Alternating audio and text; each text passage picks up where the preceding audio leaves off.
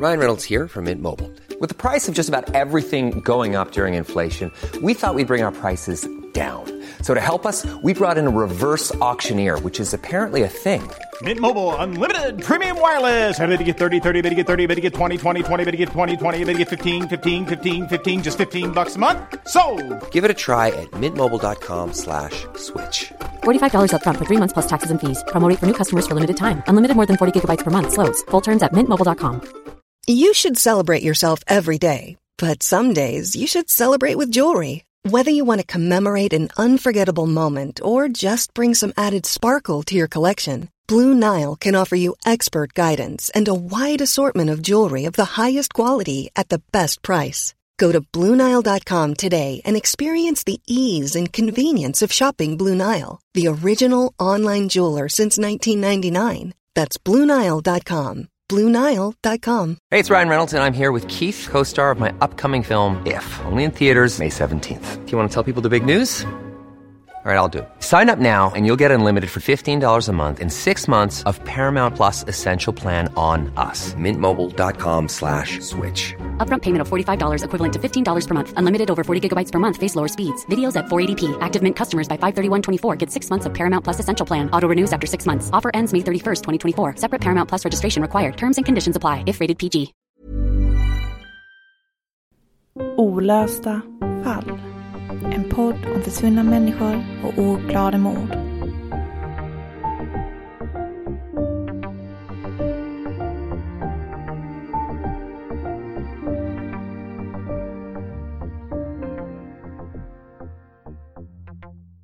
Två äventyrslystna bröder från Nynäshamn på sitt livs resa år 1998. De skulle cykla från Alaska till Kap Horn och nådde hela vägen fram till Belize när ovädret stoppade dem. Orkanen Mitch härjade och vägarna förstördes. Det fick dem att ta ett ödesdigert beslut. Att sälja sina cyklar och köpa en segelbåt och fortsätta sin resa till sjöss. Och någonstans utanför Honduras kust förliste båten och bröderna försvann. Kan de ha förorsakat sin olycka? Eller kan de ha befunnit sig på fel plats, vid fel tillfälle, med fel umgänge?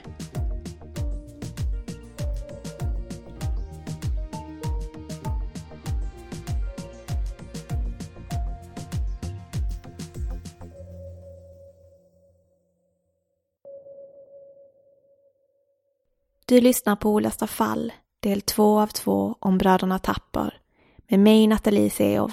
Och mig Sofie Nublin. Om du inte lyssnat på första delen ber vi dig göra det nu innan du lyssnar vidare. För er andra fortsätter vi där vi slutade.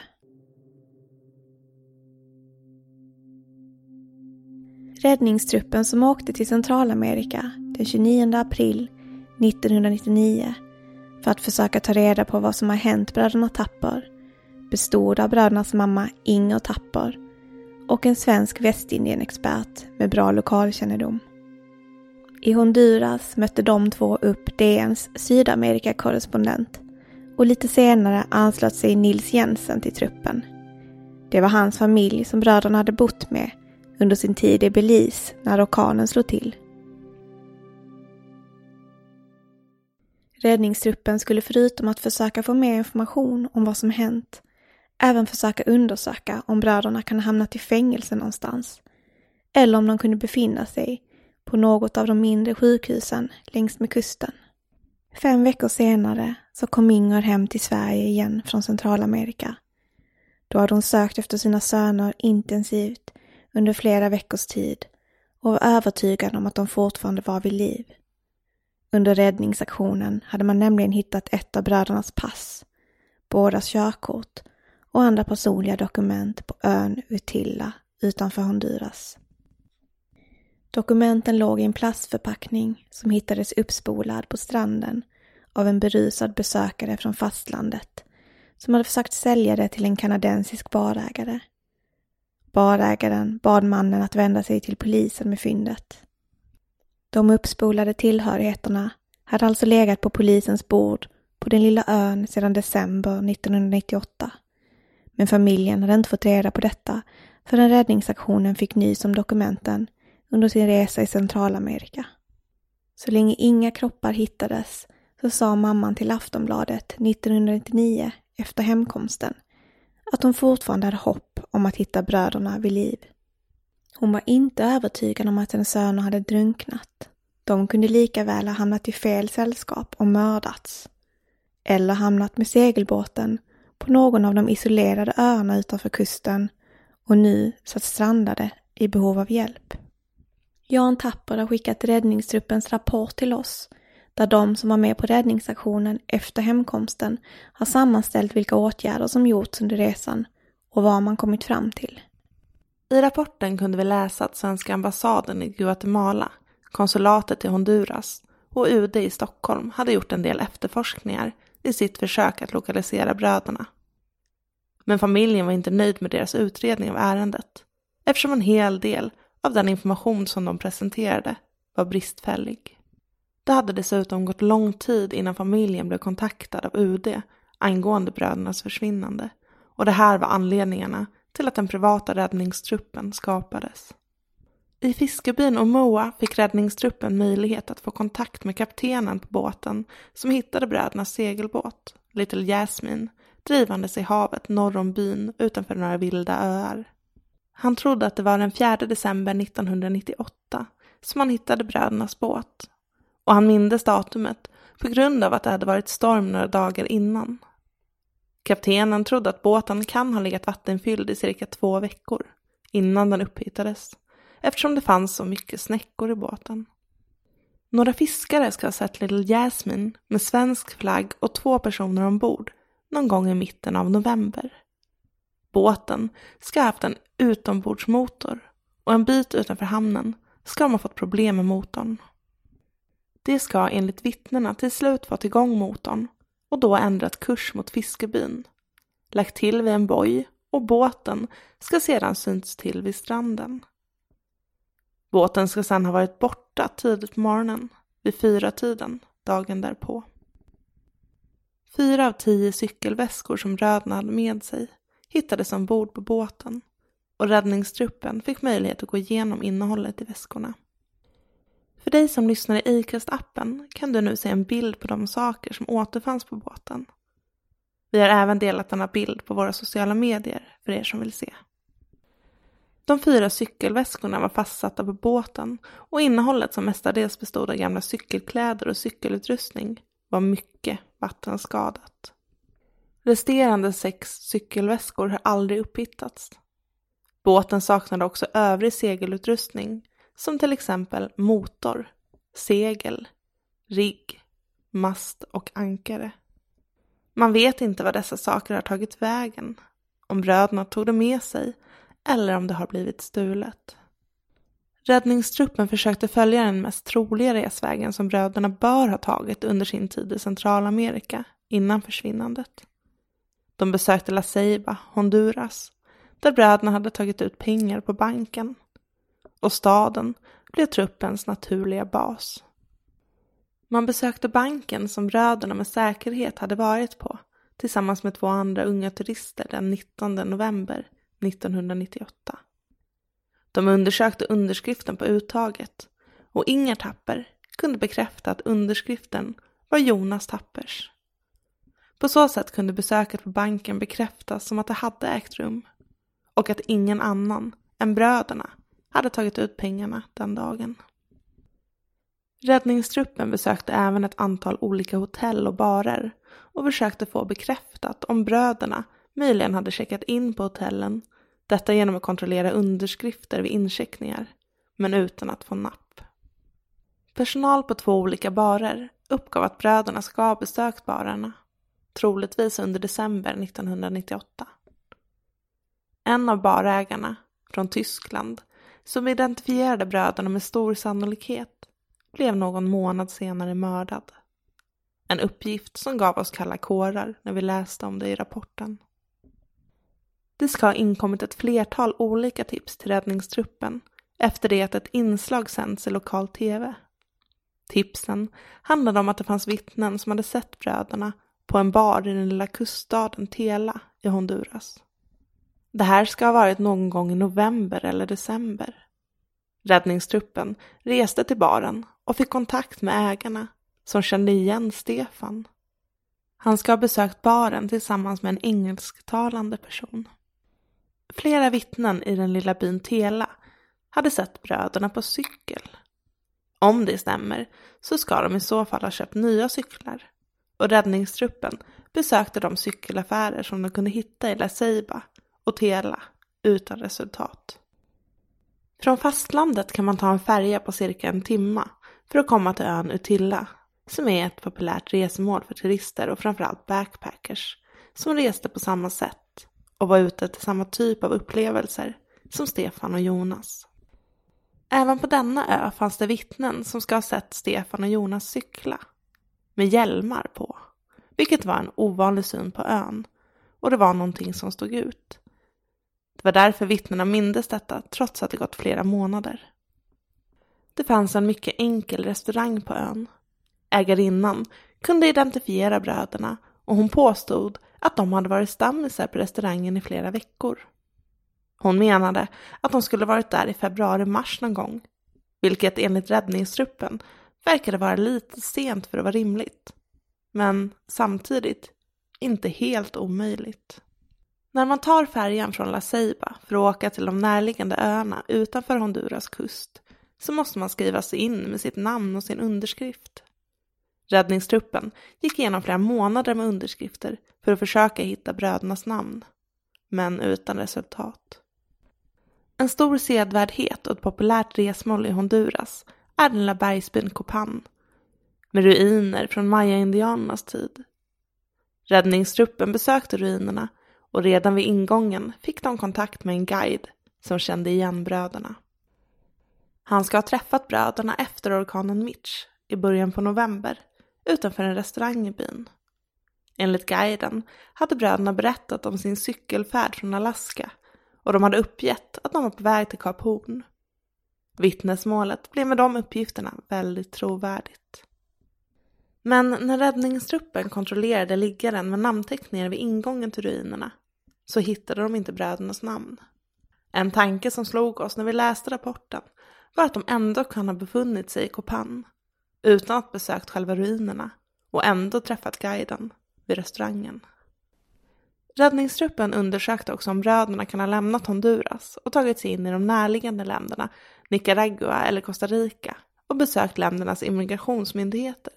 Man kunde dock inte finna brödernas namn bland alla in och utresande.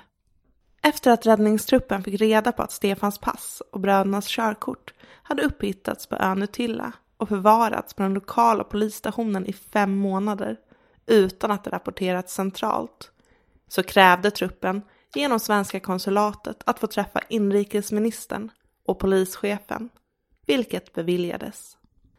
Under det mötet fick räddningstruppen diskutera med dessa viktiga personer om varför handlingarna legat på den lokala polisstationens bord utan att det hade rapporterats vidare. En undersökningsgrupp tillsattes direkt efter mötet som skulle undersöka brödernas försvinnande. Och där slutade rapporten. Räddningstruppen hade lyckats vara högsta instans i Honduras engagerade i fallet om de försvunna bröderna. Efter det här fanns det inte så mycket mer de kunde göra på plats, annat än att hoppas på att nya tips skulle komma in, eller att de lokala myndigheterna skulle få något nytt spår.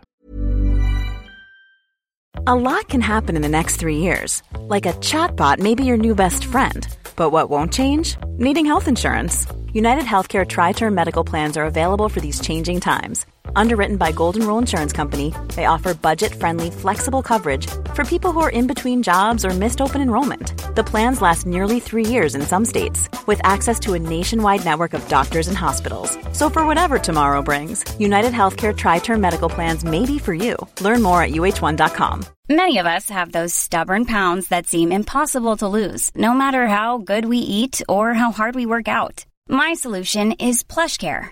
PlushCare is a leading telehealth provider with doctors who are there for you day and night to partner with you in your weight loss journey. They can prescribe FDA-approved weight loss medications like Wagovi and Zepbound for those who qualify. Plus, they accept most insurance plans. To get started, visit plushcare.com slash weight loss. That's plushcare.com slash weight loss. Many of us have those stubborn pounds that seem impossible to lose, no matter how good we eat or how hard we work out. My solution is PlushCare. PlushCare is a leading telehealth provider with doctors who are there for you day and night to partner with you in your weight loss journey. They can prescribe FDA-approved weight loss medications like Wagovi and Zepbound for those who qualify. Plus, they accept most insurance plans. To get started, visit plushcare.com slash weight loss. That's plushcare.com slash weight loss.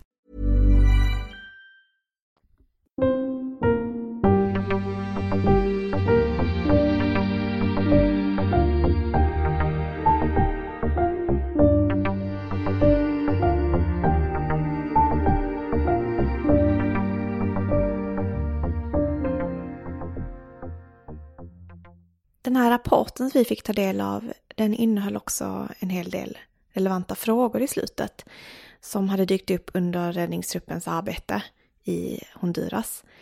Och jag tänkte att vi skulle gå igenom de här frågorna och prata lite om varje fråga och de tankar som kommer upp efter att ha läst den här rapporten, efter att ha gjort lite research om Jonas och Stefans försvinnande. Mm, för det är ganska rörigt just nu.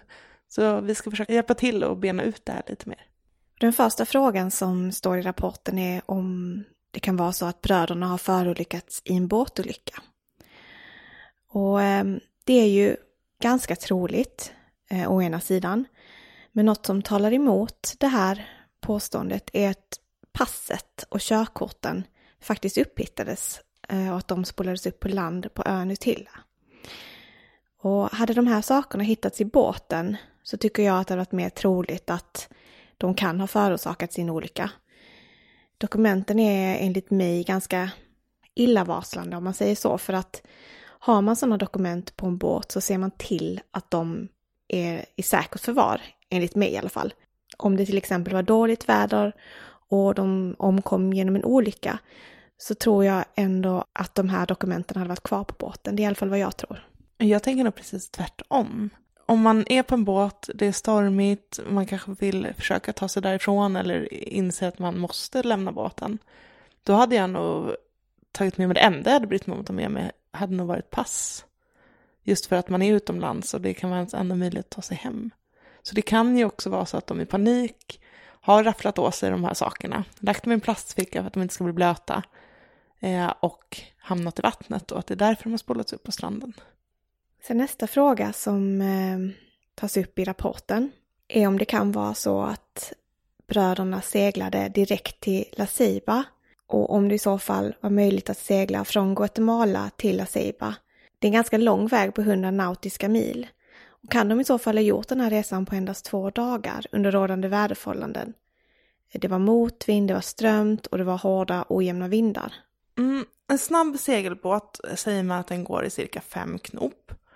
Eh, och vi säger att en segelbåt går i 4,2 knop så är det drygt 7,8 kilometer i timmen. Eh, och så tänker vi då att brödernas båt skulle ha gått i 4,2 knop. Då skulle de kunna ha rört sig 100 nautiska mil egentligen per dygn, eh, vilket ger dem en lucka på att de skulle kunna tagit sig dit eh, egentligen på ett dygn. Eh, så det är absolut inte omöjligt. Men sen vet vi inte hur snabbt deras motor gick. Eh, med tanke på att det också framkommit uppgifter om att de hade problem med den så vet vi inte om den funkade som den skulle hela tiden. Och eh, storm och vind. Ja, och sen har ju aldrig motorn upphittats. Vi vet, därför har vi heller ingen uppgift om vad för typ av motor det var. Alltså i förhållande till hur snabb båten var. Nej, och man vet heller inte vilket skick den motorn var i. Så även om man skulle kunna få in vittnesmål angående vad det var för modell på motorn och så vidare och så vidare. Har man inte möjligheten att undersöka själva motorn så har man heller inte möjligheten att få fram hur många knop den faktiskt eh, klarade av att gå i med tanke på att den kan ha varit, ha varit rätt gammal. Sen nästa fråga handlar om eh, om det kan vara så att båten har varit i gott skick vid en eventuell strandning under vägen till Aseiba. eller om man har fått haveri och dragit upp båten på land och räddat de viktigaste delarna av båten Alltså att det är därför som motorn, masssegel, rigg, alla de här sakerna fattas på botten. Och enligt mig så skulle det kunna vara så, absolut. Eh, jag tror att det är sådana saker som man kanske har tagit tillvara på för det är det som faktiskt är av värde. Det är det man kan sälja vidare. En motor till exempel är ju värd en hel del pengar. Och det är faktiskt sånt som man kanske, även om det är tungt, kan bära med sig. En annan teori skulle kunna vara att de här sakerna fanns kvar på båten först när den drev omkring. Men att någon har hittat den här båten innan den här kaptenen och stulit de här sakerna. Innan kaptenen hittar dem. Det är också en förklaring till varför de här sakerna var borta. Det är ett möjligt scenario enligt mig. Mm, jag tycker det här är så himla märkligt. Eh, å ena sidan så kan bröderna ha blivit, ja men att någon annan båt har stannat dem och att de blivit rånade på de här sakerna och kanske mist livet på båten. Eller så har de, precis som du säger, tagit sig i land med båten i ovädret, vilket skulle kunna förklara kanske att man har sett dem, eller att det finns vittnen som tror sig ha sett dem på land. Jag tycker det här är så himla märkligt. Det är så konstiga omständigheter.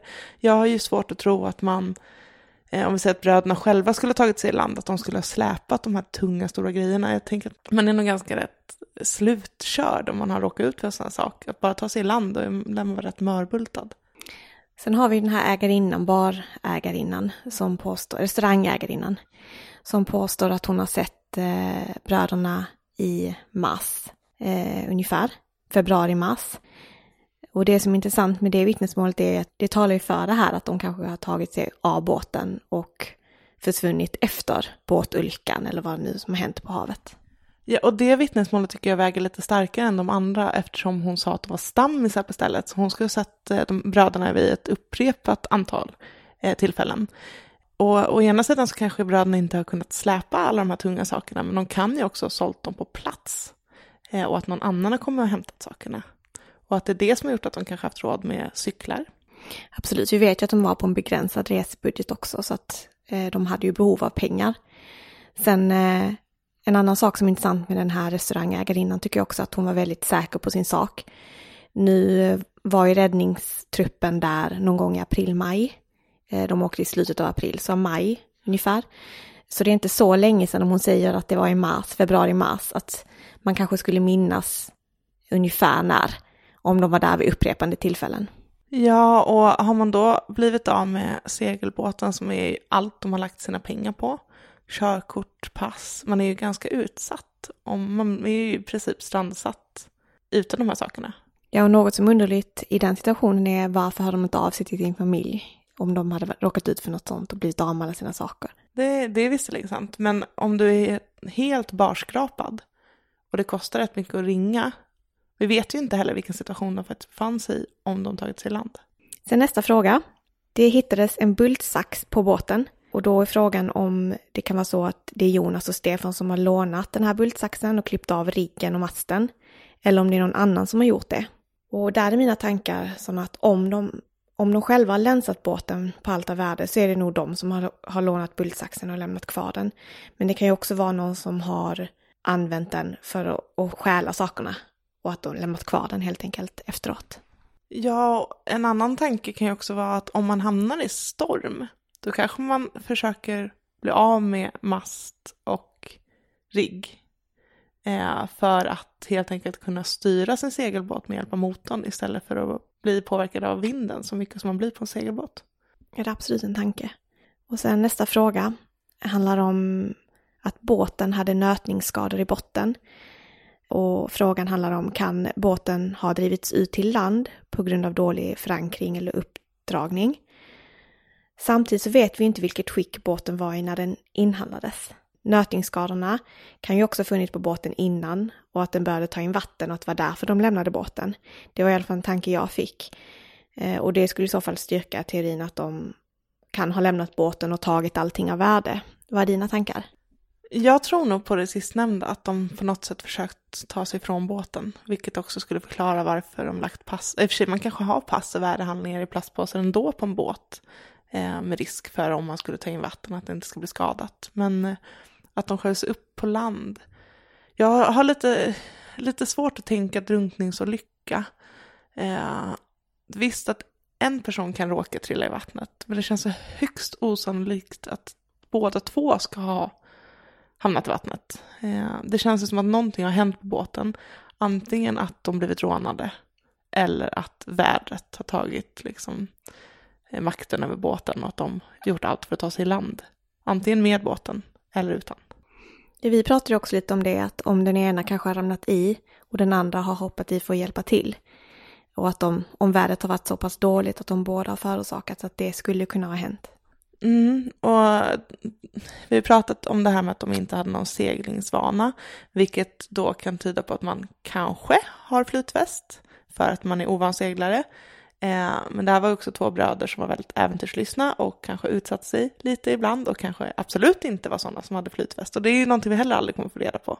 Den är jättesvår, alltså det är så många frågetecken i det här fallet. Och sen är det ju det här eh, som Inger Tapper också sa till Aftonbladet att ingen kropp har hittats. Och det är faktiskt två personer som aldrig hittats, inte bara en person. För hade man hittat den ena så hade man kunnat kanske dra en slutsats att den andra också förorsakats i en olycka. Och det är väl det enda kanske som talar för drunkningsolycka. Att jag tänker att en, kroppar kan färdas ganska långt i vatten vid ett oväder. Men å andra sidan så kan också kroppar gömmas ganska väl vid ett mord. Nästa fråga handlar om brödernas tillhörigheter.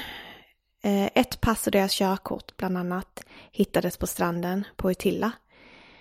Och enligt mig så är det här det stora mysteriet i det här fallet. För Eh, vi bör tänka på att vi inte kan vara säkra på att dessa saker faktiskt hittades på stranden.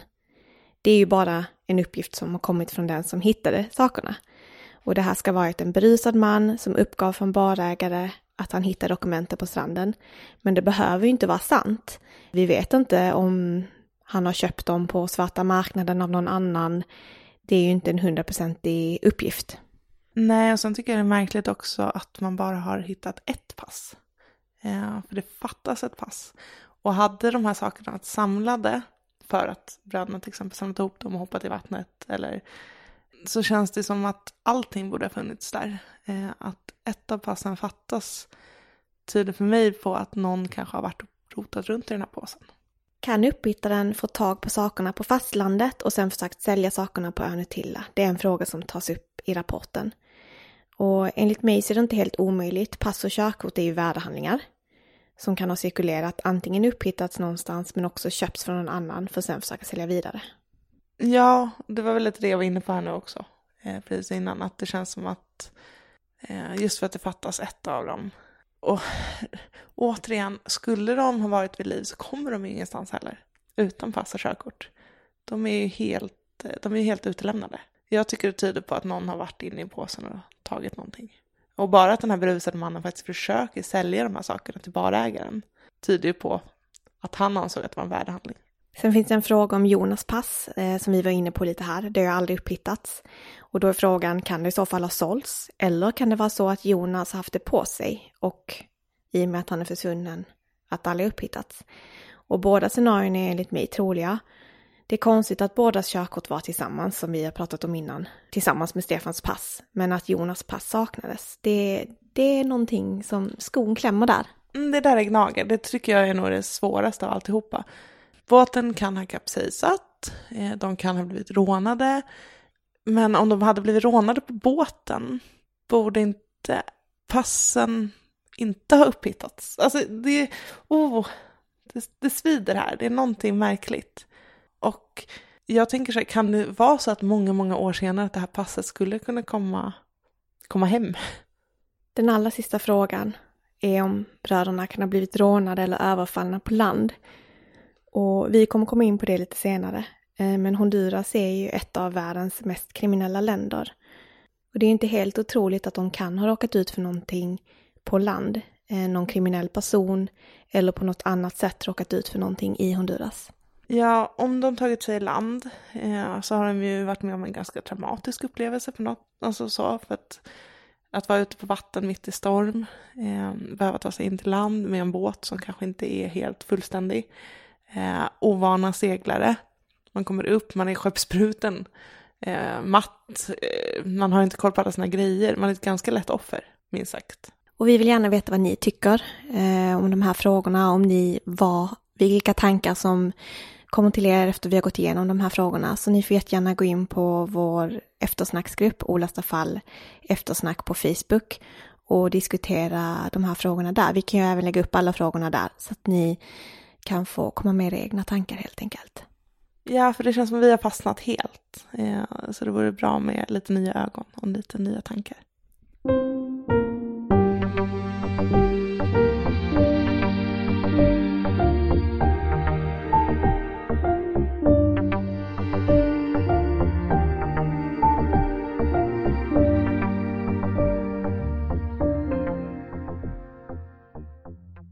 En kriminalpolis ska skickats från Sverige till Centralamerika med uppgiften att undersöka om bröderna kan ha utsatts för något brott.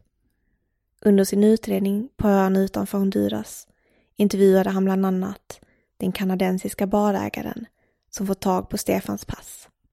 Den svenska polisens slutsats blev dock att det inte verkade handla om att något brott hade begåtts när bröderna Tapper försvann. De trodde snarare på teorin om att de förolyckats i en storm under sin segeltur på det lömska havet utanför Honduras kust. Detta var dock en teori som Jan Tappa hade svårt att acceptera med tanke på omständigheterna, vilket han förklarade i Norrländska Socialdemokraten. De hade flytvästar och var väldigt fysiskt vältränade. Utombordaren var borta, masten var borta och det såg ut som att stagen till masten var klippta. De hittade en stor bultsax i båten och det var konstigt. Ingen kunde förklara varför den låg där. Någon kan ha klippt av stagen och tagit masten. Man vet inte. Faktumet att bröderna inte hade särskilt mycket sjövana kvarstår. Kan de ha tagit vatten över huvudet när de bestämde sig för att segla?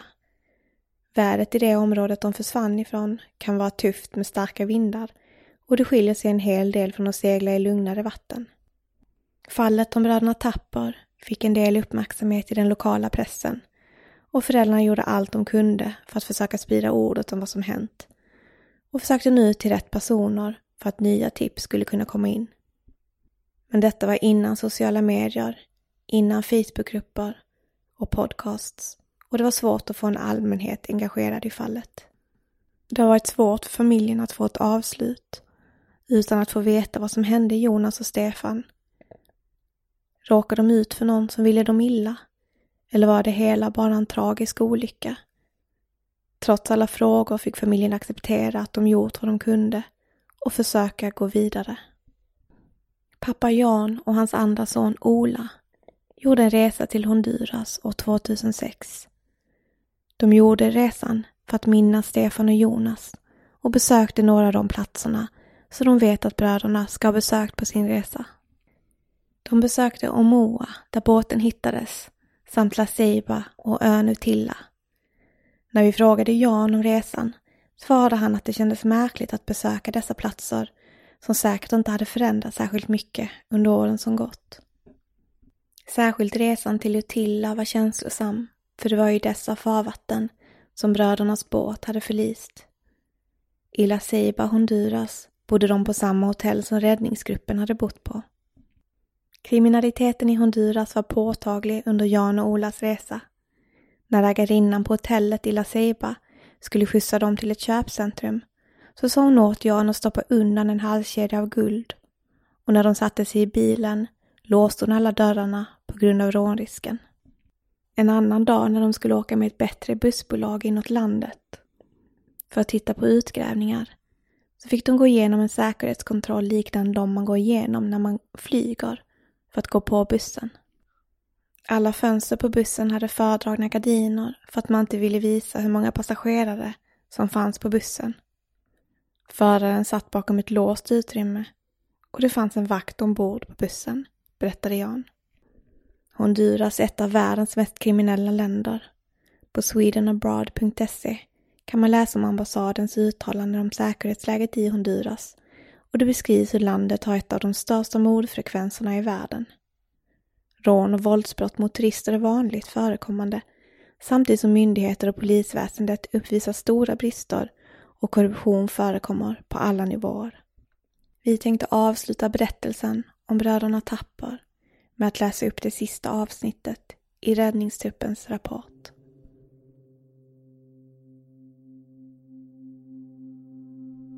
Vi har med stor sannolikhet kunnat följa bröderna i deras fotspår. Vi har lärt känna den kultur och natur som bröderna vistades i innan de försvann. Ett land i stor fattigdom där många fick sätta livet till under orkanen Mitch eller blev utan hem, mat och arbete. Människovärdet står inte så högt när nöden och kampen om överlevnad för individen och familjen ställs på prov. Vi har dock kunnat konstatera att människorna i Honduras är mycket varma och hjärtliga. Trots fattigdom och lidande har vi funnit stor empati för en mammas sökande efter sina söner. Man har hellre sagt att man sett pojkarna än att såra den sökande och förtvivlade mamman. Vi har fått stor hjälp både av olika organisationer och av enskilda personer som vi träffat. Vi har också fått bo billigare på vissa hotell och till och med bott gratis på några. Lärare på skolor har gått med oss till olika klasser för att informera om vårt sökande. En uppmärksam skolpojke hjälpte oss till exempel att hitta den resebyrå i La Ceiba där bröderna frågade om hemresan. En kulturchef i Tela som bland annat samarbetade med Stockholmsoperan hjälpte oss genom att låta sina elever söka av de farliga områdena längs kusten. Det finns flera sådana hjälpsamma personer. Familjen Tapper har gjort sitt yttersta för att hitta sina söner och samtidigt lära känna de svåra förhållanden som råder i de trakter där sönerna försvann. Fortfarande söker vi svaren på alla frågor kring brödernas försvinnande. Att någonting tragiskt kan ha hänt Jonas och Stefan är sannolikt. Men vi släpper aldrig tanken på dem och hoppet om att finna svaren.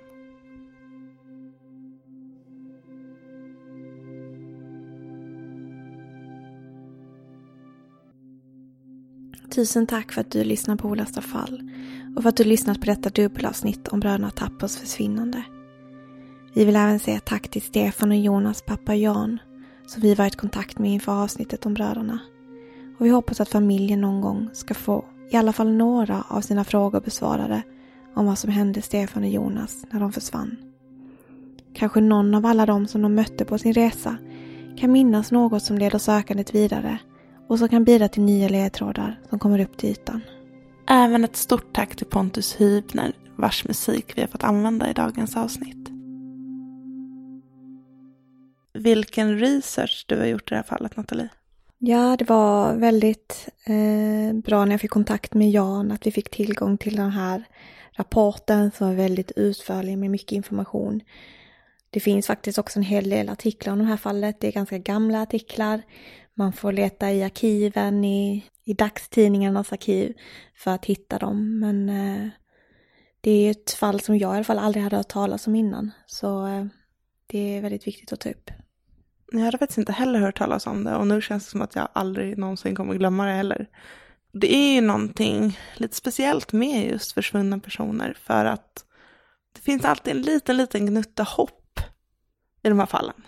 Och du la ju faktiskt upp ett rätt intressant inlägg i vår eftersnacksgrupp. Ja, jag frågade våra lyssnare som följer oss där eller som är med i gruppen om någon av er har eh, varit med och letat efter en försvunnen person någon gång. Och vi fick ett jättestort engagemang och det visade sig att det är väldigt många av er som faktiskt varit med och letat. Gått skallgång eller varit engagerade på olika sätt i fall om försvunna personer i de städerna ni bor.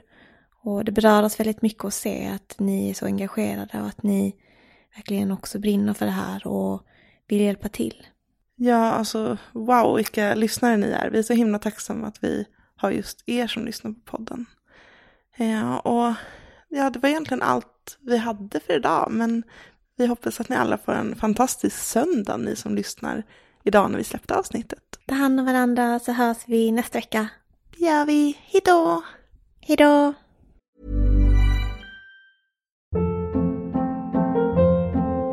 Hold up. What was that? Boring. No flavor. That was as bad as those leftovers you ate all week. Kiki Palmer here, and it's time to say hello to something fresh and guilt-free. Hello Fresh. Jazz up dinner with pecan-crusted chicken or garlic butter shrimp scampi. Now that's music to my mouth. Hello Fresh. Let's get this dinner party started. Discover all the delicious possibilities at hellofresh.com.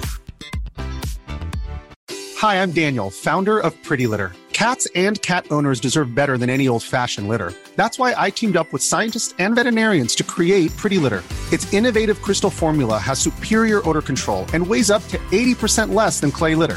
Pretty Litter even monitors health by changing colors to help detect early signs of potential illness. It's the world's smartest kitty litter.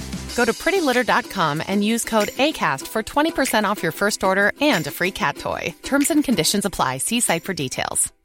How would you like to look five years younger? In a clinical study, people that had volume added with Juvederm Voluma XC in the cheeks perceived themselves as looking five years younger at six months after treatment. Look younger, feel like you. Add volume for lift and contour in the cheeks with Juvederm Voluma XC. Reverse signs of aging by adding volume to smooth laugh lines with Juvederm Volure XC. For important safety information and to find a licensed specialist, visit juvederm.com. That's J U V E D E R M.com. Not for people with severe allergic reactions, allergies to lidocaine, or the proteins used in Juvederm. Common side effects include injection site redness, swelling, pain, tenderness, firmness, lumps, bumps, bruising, discoloration, or itching. There's a risk of unintentional injection into a blood vessel, which can cause vision abnormalities, blindness, stroke, temporary scabs, or scarring. Talk to a licensed specialist to find out if it's right for you.